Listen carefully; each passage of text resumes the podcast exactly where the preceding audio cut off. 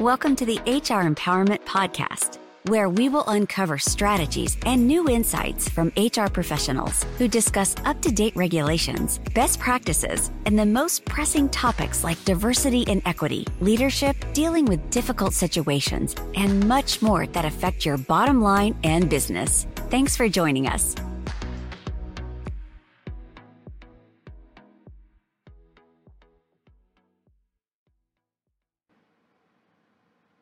I want to talk a little bit about these reviews. I keep mentioning reviews.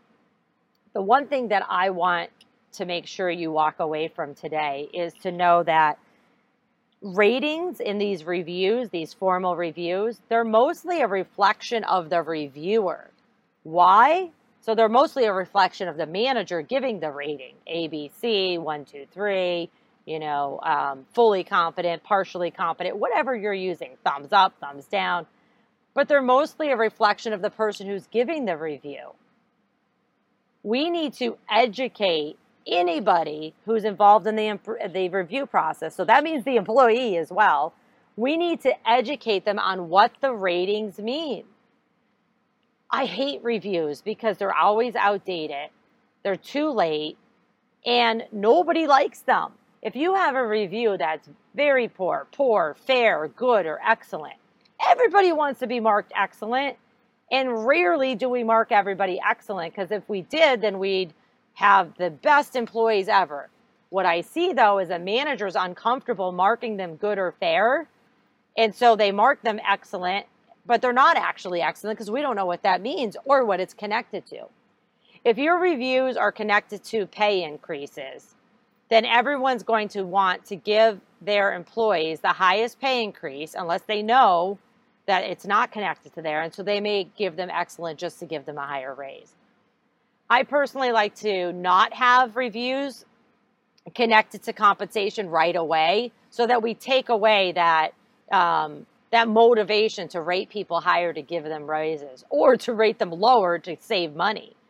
So let's just do the reviews and then take a step, you know, maybe in the next quarter talk about compensation and how it's related to how people are doing. HR has to simplify rating systems and the processes. In order to do that, I encourage you to create some kind of committee or task force to get buy in of like, okay, we're going to overhaul our review process. Please make sure the reviews are connected to the actual job description plus the company values. So the performance and the behavior we expect in the workplace. And then train your managers on how to use the review rating system in the official review process, but then all throughout the year. We can use technology to get this done, by the way. Employee training is so vital. We have to not only train managers, so in order to get the complaints out of the HR department, we have to first and foremost train managers, directors, whatever titles you use. But then let's go the next step and train the rest of these human beings in our organization. Let's train employees who don't have management titles. Let's train them on how to resolve conflict on their own. Let's train them on how to deal with differences in the workplace different generations, different cultures, different personalities. Then let's train them, oh, I don't know, on company policies that one day orientation, let's face it, it's probably about two hours. Hey, welcome to the team. Here's your orientation. That's not an orientation, that's just some HR paperwork. Orientation should, or onboarding, however you want to call it, should take like three months at a minimum.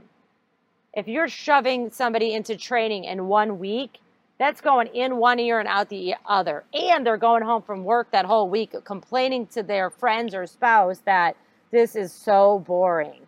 They're not retaining it. So please spread that out over the course of a month, two months, three months. Make sure you're training all your employees on your company policies because here's another thing that goes in one ear and out the other. That handbook, nobody reads it. I'm sorry, I write the handbooks and I know nobody reads it. So make it easy, make it friendly language, make it accessible to actually read if they are going to read it. But how about we do some training on the policies that are important, such as reply all emails? why, you know, employees should know up front that we don't do that here. And you shouldn't go, well, it's in the handbook because nobody's reading the handbook. I assure you, nobody's reading the handbook. A few personality styles may read the handbook. I take that back. But for the most part, nobody's reading the handbook. It's overwhelming. It's probably outdated. It's boring. And it's using language that nobody understands. So, another thing is let's change that too. We need to train employees, just like we did managers, on the expectations of their job. What are your performance expectations? What are your behavior expectations? Make it super clear so there's no ambiguity. Just like company policies, like the reply all email and even how to take PTO, how to use PTO, things like that, train your employees on department and company processes. So HR may not be involved in this, but HR may be the one that's making sure it gets done. And then finally, with the employee training, make sure your employees know who to go to with complaints and concerns. And it's rarely is it always HR. HR is going to be for the super serious things, harassment, discrimination, you know, maybe timesheet issues if HR handles timesheets. HR doesn't always handle payroll. Another thing that you want to train both your managers and your employees on, but definitely your managers, is how to squash gossip and rumors. Why? Gossip and rumors have no business in business, but that doesn't mean that it should go to the HR department. Managers need to learn how to uncover facts and while also dealing with people's emotions, but uncover facts and to squash gossip and rumors. Gossip can take your entire department and company down. So let's just say one or two people got let go for performance. Now there's a rumor that there's a giant layoff. Do you think this can affect productivity? Absolutely. Do you think this affects morale? Absolutely. Does do you think this this actually gets employees to start looking for a new job and walk out of your organization? Absolutely. This is why we need to squash gossip and rumors. We need to address it head on. Now, we're not going to go and tell people why someone got terminated, right? Now, if there is a layoff, you need to tell them, yes, there was a layoff, but we're done doing layoffs. There's not going to be any more. Or, hey, we don't know. There could be more. Be honest. Sure, you risk losing people, but I'd rather you be truthful and respectful. People will figure it out. Going back, though, to the gossip and rumors that maybe aren't related to things like layoffs, but they could just be gossip and rumors about each other. Here's the thing if we don't hold people, toxic employees, accountable, they've ruined your organization. As many as 60% of workers are not fully engaged at work. That's per Gallup. So now there's gossip and rumors thrown into that, that's going to go up higher. Toxic employees don't usually know they're part of the problem because you haven't told them and you haven't held them accountable for their behavior. When people are not engaged at work, you lose money, billions of dollars a year. And then remember, if you're not holding toxic employees accountable, they're still going to continue to destroy your organization. And they're not walking out the door because they think life's great and everybody's their friend because everybody wants to hear from them. So people quit yet stay. They're physically present, but they are very costly and unproductive. So we need to make sure that while we don't want HR to be the complaint department, we do want employees to be able to share their concerns. So make sure your employees know where and to whom they can share their concerns and frustrations. And occasionally that might be the HR department. But HR, make sure you let the employee know what you are going to share with the manager so that they don't just keep coming into your department to say, oh, I don't want you to tell anybody, but here's what's going on. So encourage them to share their concerns and frustrations, but then let them know that you are going to be transparent. And if they're just there to gossip with you, then they will eventually stop gossiping and coming to you. Let them know that you're interested and concerned by listening, but then be transparent of who you're going to share this information with.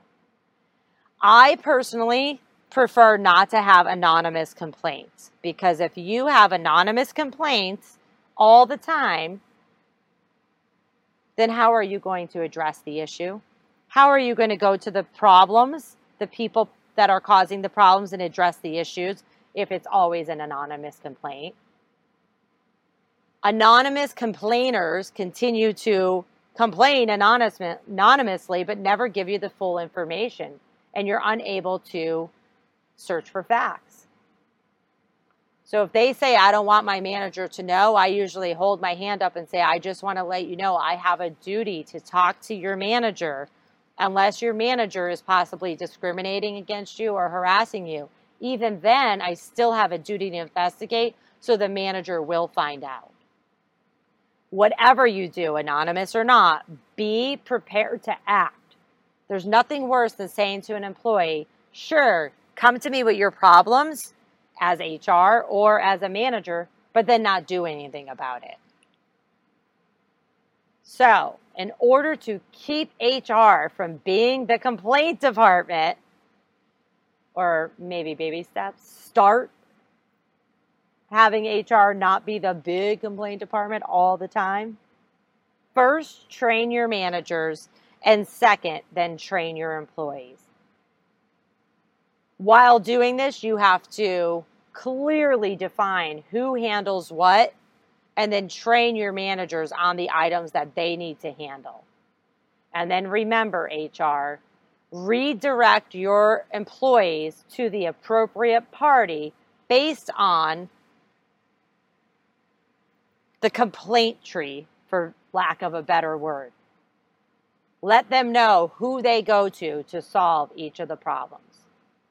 And then finally, remember, don't fix everything for everybody. We learn by mistakes. So sometimes a manager's going to have to screw up to learn, ooh, I don't want to do that again. I don't want to be in that situation again. And the same thing for employees. Humans learn from mistakes, and mistakes are necessary even when painful.